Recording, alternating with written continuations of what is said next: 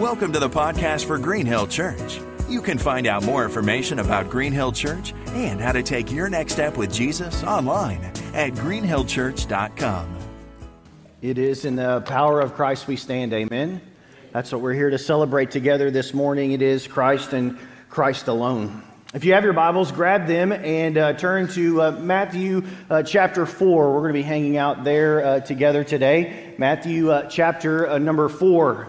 It's my privilege to be able to uh, speak this first Sunday of the year. Last year, we, I mean, last week we were able to uh, celebrate all that God has done uh, in the life of our church in uh, twenty twenty-three, and what a special service it was. And then uh, Pastor Brandon, he really uh, just spoke into us as we uh, ended that service about what it looks like uh, out of uh, Psalms chapter one thirty-nine. Uh, about what it looks like just to uh, lay ourselves before Jesus and say, search me and know me. This uh, uh, idea of being uh, uh, open and uh, laid out before the Lord as He uh, prepares us for what God wants to do uh, in us and in our church in uh, twenty twenty-four. And next Sunday, we're going to start a new uh, sermon series. Uh, every January, we start a Forward Together sermon series. And uh, we're going to be talking next week about courageous faith. And uh, what it looks like uh, in Scripture for different individuals as they walked out in their lives, what it means uh, to live by, with and by courageous faith. And so you want to make sure that you're back for that uh, next week. Uh, today we're just going to uh, sandwich between those two uh, two services. We're going to spend some time in Matthew chapter four as we talk about what it means to uh, follow uh, Jesus and what it means to be a disciple of uh, Jesus Christ. It's my uh, opportunity this year to be able to coach my son's first and second grade uh, basketball team. When I use the word opportunity, it's more like I was voluntold to uh, coach this basketball team. And you can imagine first and second graders uh, trying to learn this game of uh, basketball. I showed up to practice to take my son to the to uh, his very first practice, and they were going to divide the teams up. And they we had coaches already lined up, and uh, twenty-four kids showed up for the first practice. And they were like, "We can't put twelve kids on each team, and it'd be a good experience for everyone. So we need three teams." And since I was the only one there that had any coaching experience, I was drafted or voluntold uh, to be able to coach that uh, third team. And so uh, I did. How was I going to tell those uh, eight uh, first and second graders that were looking at me, no, I don't want to coach you? That's what I was thinking in my heart, but I couldn't break their hearts by saying that to them. So I agreed to do so. When I say coach, I use that term very loosely. It's not really coaching, it's herding cats, okay? That's really what it looks like. I'm just trying to keep them uh, safe and uh, happy and no one uh, crying and learning a little bit about uh, the game of basketball. Uh, the games are a disaster. All right, just to, just to be honest with you, my whole goal in the games is us not shooting it in the wrong basket. So far, I've been successful with that, all right? We haven't won a ton of games, but we have not shot it in the wrong basket uh, yet. We have dribbled it in the wrong way. We've stopped playing defense. There's a lot of different things that we haven't done that we haven't done right, but we haven't shot it in the wrong goal uh, yet, thankfully. And uh, my son is on the team, and so only one time this year has my wife given me that look like, you stop talking to my son like that or you're going to walk home. So I feel like that's also successful that uh, my wife has still allowed me to ride home in the car with him and my son uh, after uh, each one of the games. And so uh, that's been fun as well. And it has been a highlight to be able to coach uh, my son and, and uh, these uh, players. In, you have to understand this about basketball. Before I came to Green Hill Church, coaching basketball is how I made my living. Like I coached uh, college and middle school and high school my whole career before uh, uh, going into the ministry. And so uh, basketball is something that I love. It's something that I'm passionate about and something I know a lot about, just like you know a lot about whatever occupation that you've been doing for uh, eighteen or twenty years. And so uh, for me to try to teach these kids Uh, in first and second grade, basketball has been a little bit of work. The first practice that we came to, I asked them, all right, so how many of you guys have played basketball before? And only two guys raised their hand of, of the of the eight. So they'd never played basketball before. Our very first practice, I took a ball with me and I said, this is a basketball. Like, that's where we're starting at, right? And so then we put the basketball down and we began to walk around the court, and we said, this right here is what we call the baseline. This is out of bounds. And then the free throw line, this is where you shoot free throws, and this is called the elbow. This is called the box. This is half court. You can't go across half court, you know, into the back court. This is called the lane. And so we're explaining stuff on such simplistic levels. Uh, as a, someone that's coached his whole career, uh, I didn't realize how simplistic I was going to make it, going to have to make it, but I didn't realize how much I was going to enjoy the simplicity of explaining it as well. Pract- games, I dread. Practices, I love. Because the practices, we get to talk about the fundamentals and break the fundamentals down on such a, a elementary level. And then we get to talk about terminology that I would use, you know, with uh, college players, and I have to figure out how to make it as simple as possible so these first and second graders can understand it, but then execute it. You know what I mean? And so that's been a lot of fun for me in trying to figure out how to do that, the challenge of a new way of coaching. If I could just for a few minutes this morning, I think it's important a couple times a year that we really look back at the fundamentals. And we really look back to the terminology that we use and make sure that we understand the simplicity of what Jesus Christ was calling us to do. And he said, come be my disciples. I think that's important. And that's what we're going to spend a few minutes about this morning in Matthew chapter number four, when Jesus calls his first disciples. If you look there in your Bible, the Bible's kind of broken down into uh, different uh, sections. Maybe it's by paragraph, maybe it's by story. And above those sections, there'll be a title. And the title in your Bible today probably says, Jesus Calling His First Disciples. And that's what we're going to talk about today, is Jesus calling his first disciples and what that means for us individually, but also what that means for us collectively uh, as a church. So if you have your Bibles, and I hope you do, earmark Matthew chapter four. This word disciple that we uh, use is not something, uh, a term that we use probably that frequently outside of the church. You know, as a mission statement for the church, we have, we make disciples of Jesus Christ who live for his kingdom. But inside the church, that's probably the only time that you use the word disciple. Outside the church, you probably use the word Christian a lot. Did you know that Christians only use three times in the, all of Scripture?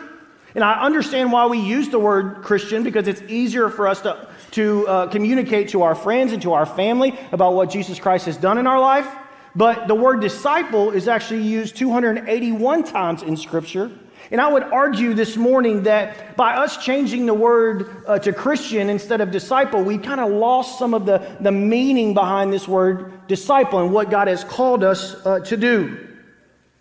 Disciple is, is a much clearer term, I would say even terrifyingly clear to us, about what it actually means to become and to believe in Jesus. You see, a disciple started back early in education for the for these Hebrew boys. Hebrew boys were, uh, at the age five, they were sent to a, a Hebrew school uh, called a, a Torah school. A Torah being the first five books of the Bible, Genesis, Exodus, Leviticus, Numbers, and Deuteronomy. And in those, in that school, they would learn exclusively about the Torah. There's a special test. Uh, there's a special ceremony that kicked off this uh, five-year uh, education process, and that ceremony was called "Honey on the Lips." And every boy that went to this Torah school, they would uh, line up that very first day of school, and they would drop this drop of honey on their lips. First time that many of them, and probably any of them, had ever tasted something so sweet in their life. And what it was meant to do is symbolize the sweetness of God's word and how that was going to uh, go throughout their life and throughout their body, this sweetness, this sweet savor of the Scriptures. And so they would study these five books of the Bible for five years up until age ten. And at age ten, there was this first weeding out process. Not everybody was going to go past the uh, this mark, this ten-year-old mark. Only those that were the best in the Torah were going to continue on in education. At age ten, there was this weeding out process. If you didn't make the cut, you were going back home. And in going back home, you were going to start the trade of whatever your family did, whatever your father did, whether it was a fisherman or uh, carpentry or whatever your family was known for, that's what you were going back to do. And those students that were left, those that made the cut, were going to study the rest of the Old Testament the next seven years of their life. They were going to study Joshua through Malachi, and they were going to become familiar with uh, the Old Testament. And at age seventeen, there was another weeding out process that if you wanted to continue your religious studies, you would go and find a rabbi to sit underneath. Now, this was uh, uh, something that was a selective process. You would go find a rabbi that you uh, that you believed in, that you uh, had identified, that you wanted to sit underneath, and you would sit under that rabbi. That was your way of requesting your continued education. And the rabbi would examine you through questions and through tests to see if you were worthy to sit underneath their teaching. These rabbis could be very uh, um, picky about who they would allow to be their students. You see, uh, being a sitting underneath this rabbi was uh, something that was uh, very sought after. When you were a kid, you didn't think about being a police officer or a fireman or a basketball player. Those things weren't available to you. You dreamed of being a, a rabbi, a, a religious teacher. So the rabbis could choose the smartest and the most talented boys to be their disciples. Another reason why the rabbis were so picky was that whatever disciple that they chose, they were choosing them because they believed that they could become just like them, that they would know what they knew and they would, would do what they did. For several years, this disciple would walk around and spend time with, listen to the teachings of their rabbi, imitating them in every way. And it was said, if you were an exceptional student, that this phrase would be said of you: the dust of your rabbi is all over you. If you were an exemplary student to your rabbi, they would say, the dust of your rabbi is all over you, meaning that whatever your rabbi just stepped in, it covered you completely. This is how you knew this was a student that was going to have the ability to go on and to be a rabbi. With this idea and this understanding of what a disciple actually is, I want us to read Matthew chapter four and understand what Jesus was calling these disciples to. Verse number eighteen is where we'll pick up. It says this: while walking by the Sea of Galilee, he saw two brothers, Simon, who is called Peter, and Andrew, his brother, casting a net into the sea, for they were fishermen. Knowing that they're fishermen, you already kind of know that they missed the first cut, right? That they didn't continue in their uh, education, that they went back into the family trade. They were the fishermen, or if I could say it this way this morning, they were on the J V team. They were on the B team, all right? They didn't make the cut. But what happens here? What does Jesus do? And he said to them, follow me, and I will make you fishers of men. Immediately, they left their nets and followed him. Look at the instant and absolute obedience. Verse twenty-one, and going on from there, he saw two other brothers, James, the son of Zebedee, and John, his brother, in the boat with Zebedee, their father, mending their nets, and he called them. Let this sink in just for a minute. When Jesus chose the squad that he was going to change the world with, build his movement upon, he chose the B team. He didn't choose the religious elite. He didn't choose those that were sitting underneath a rabbi already. He chose fishermen. Verse number twenty-two, immediately they left the boat and their father and followed him. So, of course, what did these four disciples do? They followed this rabbi, this rabbi with authority, this rabbi with this personal power that had invited them to follow him. They, they were invited to know God the way that Jesus knew God. They were invited to know what he knew and to do what he did and be filled with the same power of Jesus Christ. So from this passage here, I just want to give us a couple things that will help us better understand what it means to be a disciple of Christ. Number one, it says this: Jesus calls the willing. Jesus calls the willing. Jesus didn't necessarily call the greatest or the smartest or the best looking or the strongest or that one that was classified as most likely to succeed. He called the willing. John MacArthur, he says it this way: God skipped all the whys of the day. The great scholars were in Egypt. The great library was in, is in Alexandria. The great philosophers were found in Athens. The powerful in Rome. He passed over Herodias, the historian, Socrates, the great thinker, Julius Caesar. He chose men so ordinary it was comical. No rabbis, no teachers, no religious experts, not even a synagogue ruler. Half of these men were fishermen, one was practically an I R S agent, and one was a former uh, terrorist. He chose the B team because his work in the world wouldn't come from their abilities, but from what he was going to do through them. People with great talent and abilities would only get in the way because they would never lean upon the power of Jesus Christ. They would lean on their own abilities. We see this on display, on display in Acts chapter number four. In Acts chapter number four, we see Peter and John preaching, and they're preaching uh, to the religious elite.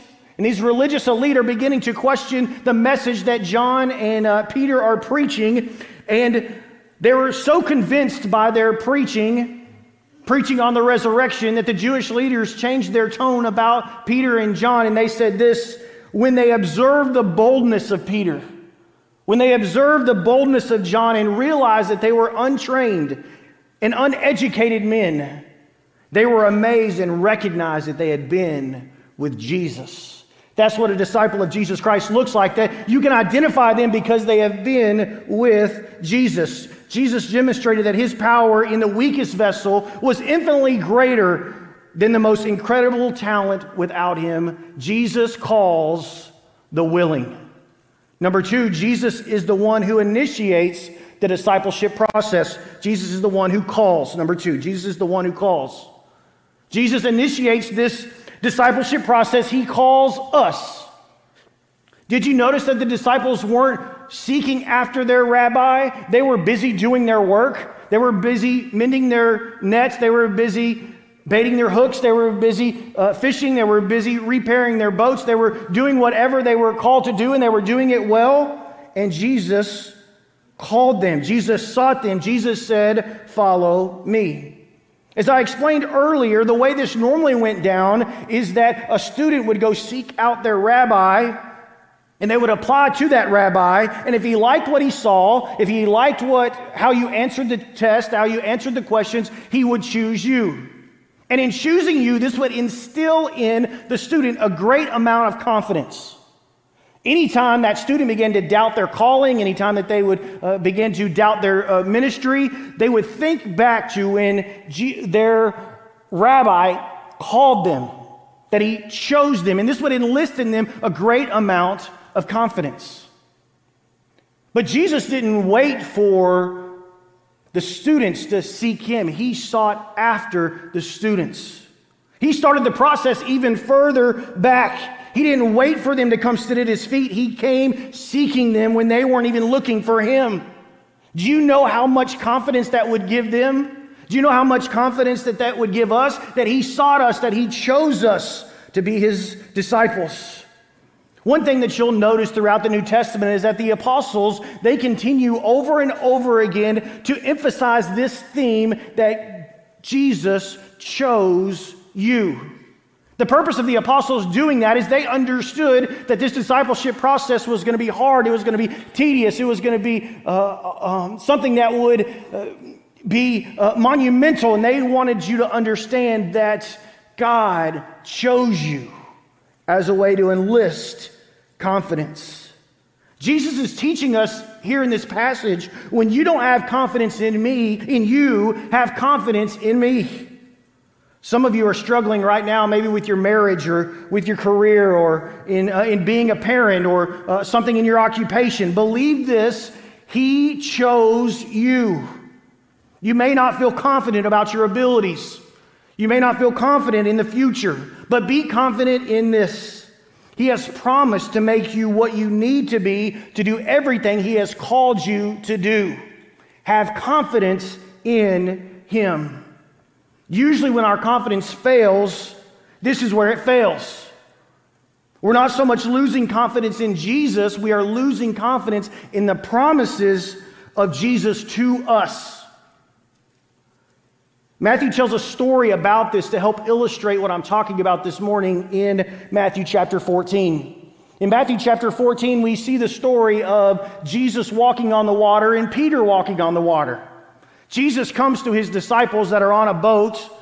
Um, they've been on a boat for uh, an extended period of time. He has uh, sent them from the shore while he goes and spends time with the Father. And as the evening draws on, he begins to walk to his disciples on the water.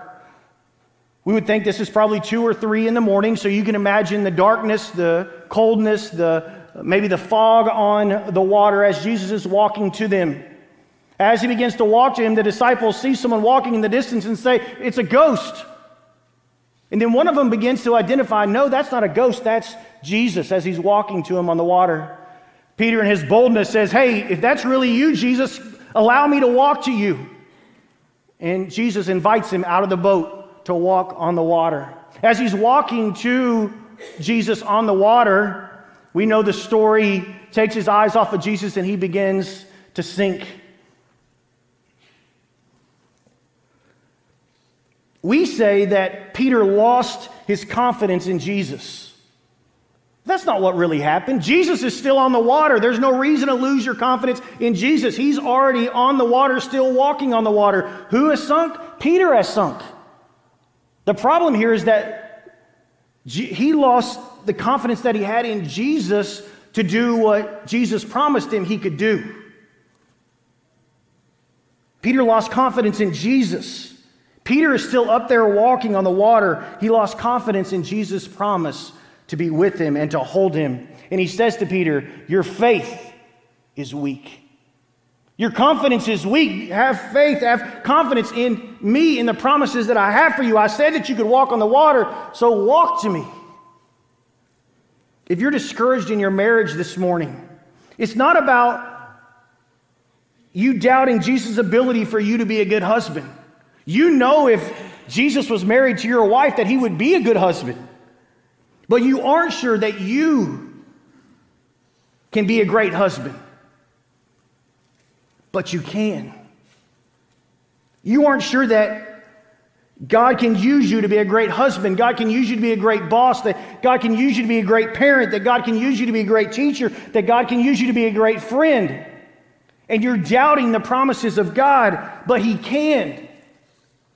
When God shows you he had a plan for you, and when you fall, when life smacks you around, when you fail, when you feel like you're up against insurmountable odds, insurmountable obstacles in your marriage, in your kids, in your career, in your ministry, you need to remember what Jesus says to you in First Thessalonians five twenty-four. "He who calls you is faithful.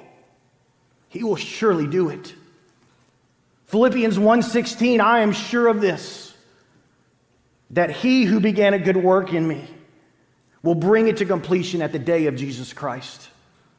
John fifteen sixteen, "You did not choose me, but I chose you, and to go and produce fruit, and the fruit should remain."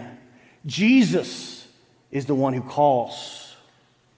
Have confidence that he called you, and walk in that confidence. Jesus is the one who calls. Number three, Jesus calls us to follow him. If you look back at, at verse number nineteen, the simplicity of the call really just gets me every time. What's he called them to do? Follow me. The simplicity of it. Following Jesus means spending time with him. That's one of the most crucial elements of following Jesus, walking with him, spending time with him. If you can think back just for a minute what Peter and Andrew and James and John would have experienced in walking with Jesus. He walked with him and talked with him and questioned him and took a nap and prayed with him and passed out food with him and served people and watched Jesus do miracles and watched Jesus do teaching and argued with him and watched him communicate with your religious elite and uh, the lowest sinner. He just, they just spent time with him. They watched the way that he interacted. They watched that, the way that he responded to his enemies. They, walked, they watched the way that he served the least among them. They watched the way that he ate and dined with sinners. They spent time with him. That's what the first followers of Jesus did. They just walked with him and asked him questions and listened to answers and just spent time with him. Mark three and verse fourteen communicates it this way. When Jesus called the twelve, the purpose by which he called the twelve, it says this, so that. That so that there is communicating the purpose by which Jesus Christ called the disciples. It says this, so that they would be with him. The purpose of him saying, follow me, is so they understood that you are following me and that I want you to spend time with me, to be with me. That's what salvation really is for us. Salvation means to be with God, to be with him. We understand that at the beginning of creation, God made and designed us to be with him. But sin came on the scene in Genesis chapter number three, and when sin came on the scene, it separated us from God. We had no way to be with him because sin separated us. But God didn't leave us in our sin, separated from God. He sent his Son to come and to die on the cross for us so that we could be restored in relationship, so that we could be with him. And in doing so, he invites us to an eternal life of being with him. That's the invitation that's available to you today, is that you could spend eternity with your Father, with him. First Peter three and verse eighteen says it this way, the simplicity of the gospel on display right here. For Christ also died for our sins once and for all. The just for the unjust. Jesus, that just one with no sin, in substitute for those that sinned. The purpose of that, it says that we might, that he might bring us to God. We couldn't come to God on our own. Only Jesus Christ could bring us to God to be with him. The whole purpose for which we are saved is that we might come back to God and be with him. So the enormous privilege of salvation, the enormous privilege of following Jesus, is that we get to be with him. That's what we're saved for. That's what we're saved to. And someday we will get to spend eternity with God in heaven with him. But we get to start by being with him right now. By faith, as we walk with him and follow him. He's inviting you to experience him right now, and the invitation is follow me. Notice here in the text that the disciples weren't really sure what they were being called to follow. They weren't really sure where they were going. They weren't exactly sure what the assignment might be. His primary call was not for them to do something. His primary calling was for them to become like him. He doesn't really talk about the destination. He doesn't really talk about the task. He says, just follow me, and in following me, become like me.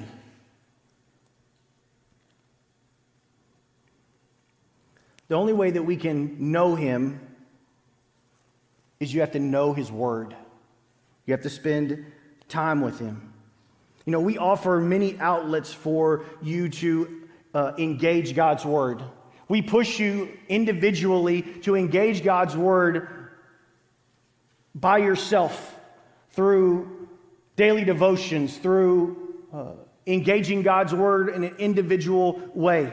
But we also give you opportunities to engage God's word through weekly teaching on a Sunday morning, through small groups, through uh, classes on Wednesday nights. When you came in this morning, you should have received one of these uh, sheets of paper. On the sheet of paper here, there's one side that says life groups and there's one side that says midweek.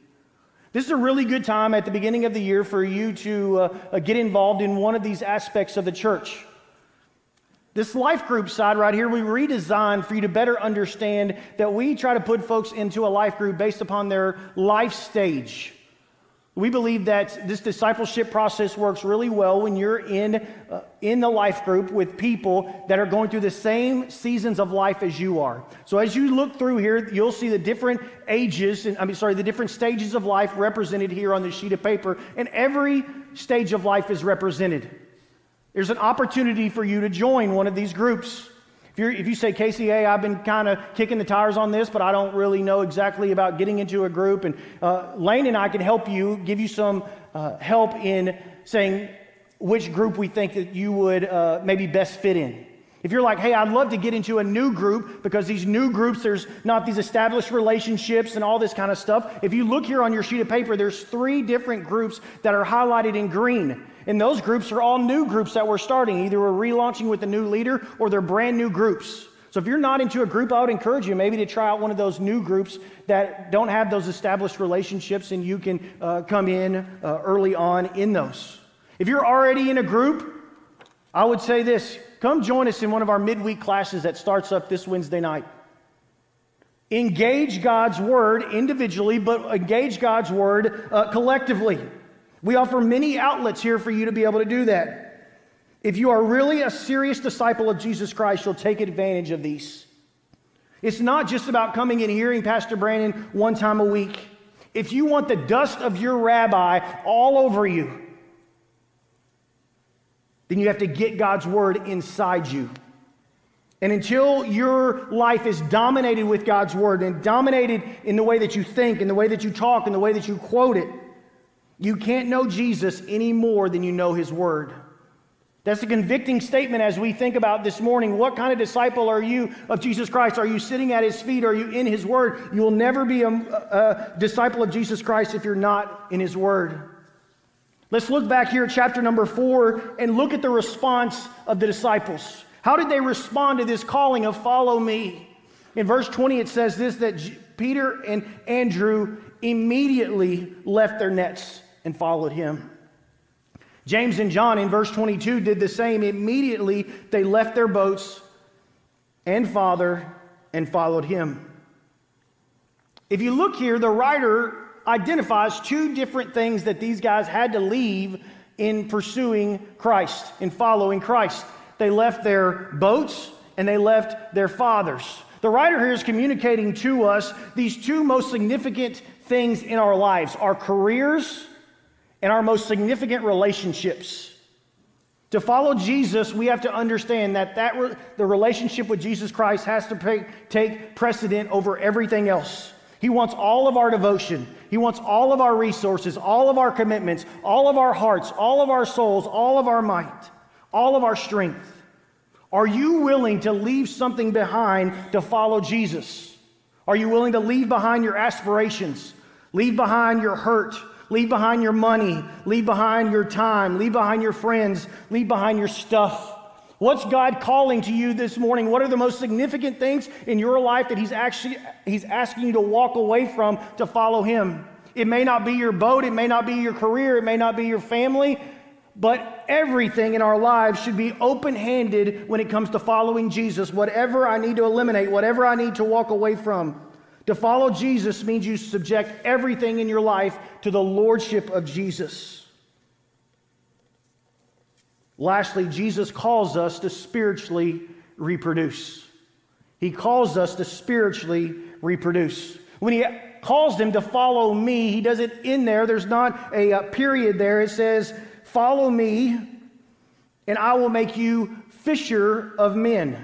A fisher of men. Just like Jesus was a fisher of men, His followers will become fishers of men. The things that were important to Jesus were now going to be important to the disciples. The things that Jesus did were now the things His disciples were doing. And we know what Jesus Christ's purpose was in coming to the earth. He says that I came to seek and to save the lost. If He came to seek and to save the lost, that should be a priority of ours as well. He's going to make us a disciple of Jesus Christ. He's going to make us a fisher of men. This is an essential part of being a disciple. It's not, th- it's not something that only a few of us do. It's something that all of us should do. There's no such thing as a non-reproducing Christian. John fifteen and verse eight says it this way, but by this my Father is glorified that you bear much fruit and so prove to be my disciples. If you want to prove that you are a student of Jesus Christ, if you want to prove that you're a disciple of Jesus Christ, you bear fruit. And how do we bear fruit? We bear fruit by reproducing, multiplying. How do you prove yourself as a disciple? Bear fruit. We would consider ourselves a Great Commission church. A Great Commission church means that we obey Matthew twenty-eight and verse nineteen when it says, "Go into all the world and make disciples, baptizing them in the name of the Father, the Son, and the Holy Spirit, teaching them to observe all the things I've commanded you, and I will be with you always." We believe that. We live by that as a church. This word "go," "baptize," and "teach" are all words that are derived from the force of the controlling verb in this passage, "make disciples." Make disciples is what funnels out everything that we do as a church and everything we do as a people.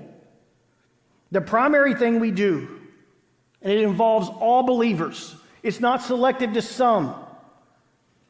It's just not something that we do as a church. It's something that each of us have to be about. As followers of Jesus, we do. We reproduce. He has called us and appointed us to bring forth fruit.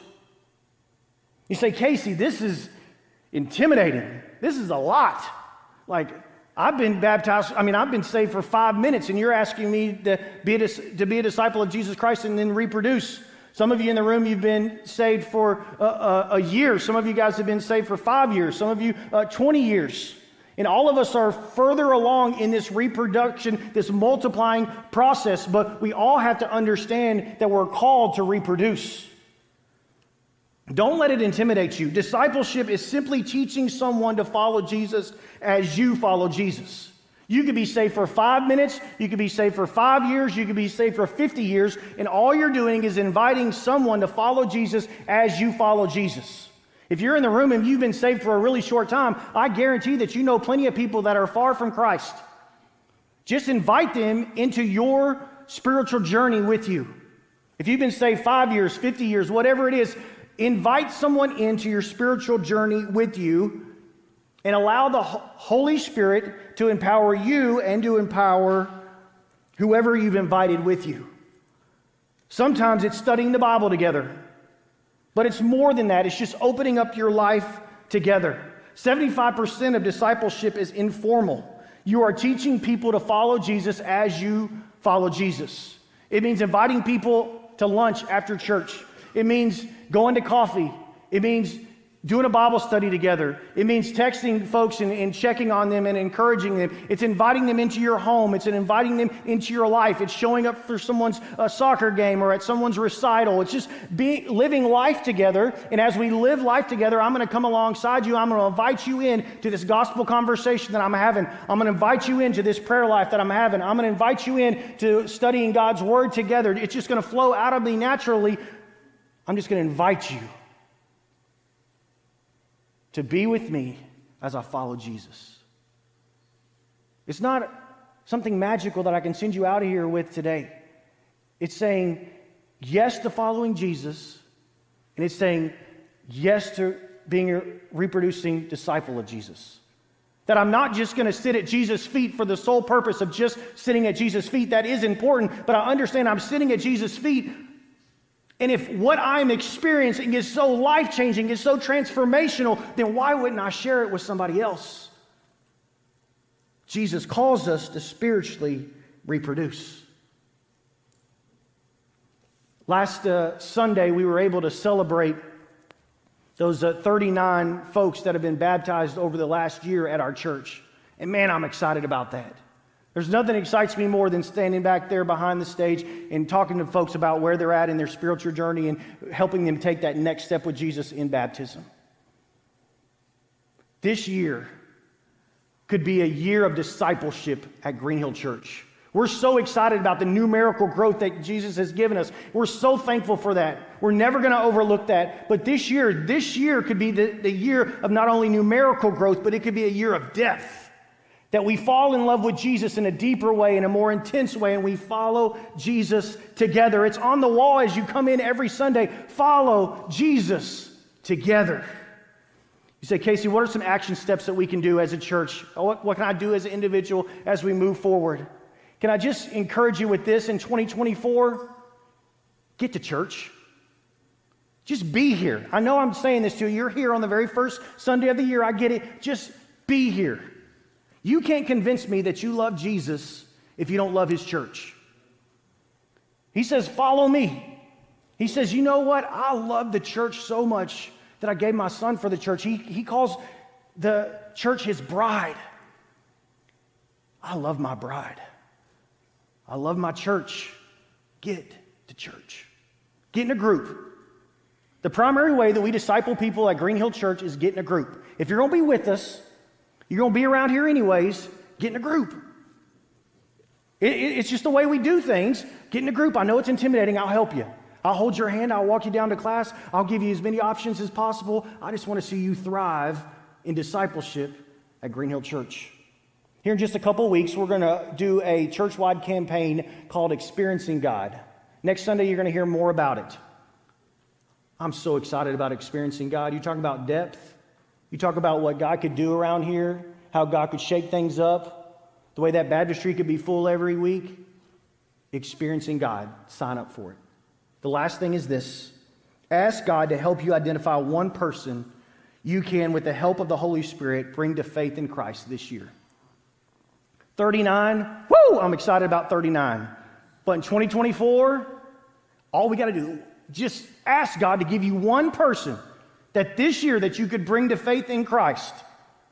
And then start talking about it in your group. And start talking about it with your friends.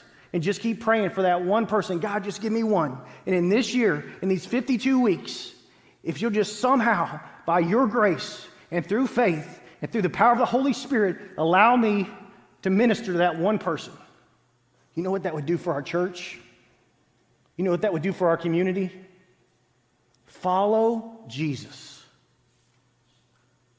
and be a disciple that reproduces. God's calling us to a new depth in twenty twenty-four. Will you obey? Will you pray with me? Heavenly Father, we uh, are so thankful for your word. We're thankful that you're still calling the willing. You're still empowering the willing. You still have a purpose for the willing. We just come this morning to say yes. As a church, we just want to say yes. We'll follow you. We want to know you. We want to spend time with you. We want you to take us deeper.